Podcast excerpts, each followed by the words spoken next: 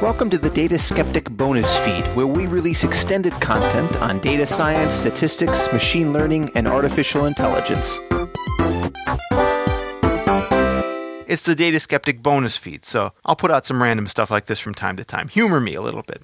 Ever since I got my portable recorder, I've been walking around with it most places I go. I don't know about most, but every time we go on a trip, I take it with me. I collect a lot of just random audio stuff. Now, some of that has actually made it into the show in little key places, but there's a lot of it that I eventually hope will make it into the show as we do more elaborate things as things grow. Different background noises and stuff like that, different Foley art. Although the majority of what I record, I think, is just for my personal collection. You know, I don't think anyone needs to hear the street sounds of me walking down Second Avenue in Manhattan. I don't know that that's particularly of interest to most people, myself included, having just recorded and re listened to that boring WAV file.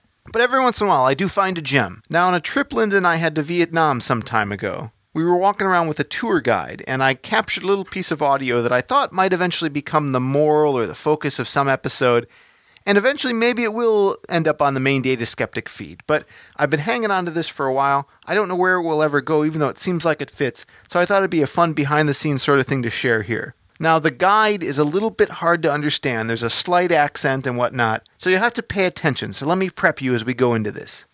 When I put this audio on, it's going to be a binaural experience. If you're wearing headphones, that's great. If you can get to headphones, that's better. Take a few minutes, lean back, and just experience this uh, soundscape, if you will. And while you're experiencing it, you're going to hear a little historical anecdote about prophecy. And I've never quite worked out the punchline for this, but I really like this bit that you're going to hear about how someone either fulfills a prophecy or learns about a local prophecy and chooses to use it to their advantage by making sure it gets fulfilled in some way. So I don't know. If it ever makes it on the main show, I'll have a more eloquent moral to that story. But I did like listening back to this short clip, so if you're in the mood to lean back and perhaps close your eyes and find yourself in a different place, enjoy this story.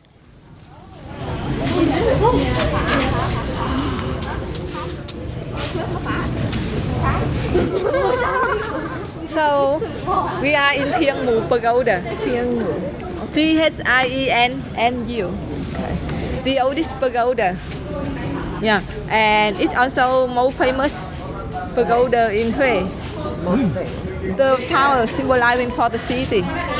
Yeah, and it also had very good location. It's located uh, in front of pagoda. You also see the river and the mountain. That's uh Shui, or yin and yang Feng Shui. Yeah. So, do you know where the name of pagoda came from? No. It came from a legend or a story. Oh, yeah? Story? Yeah.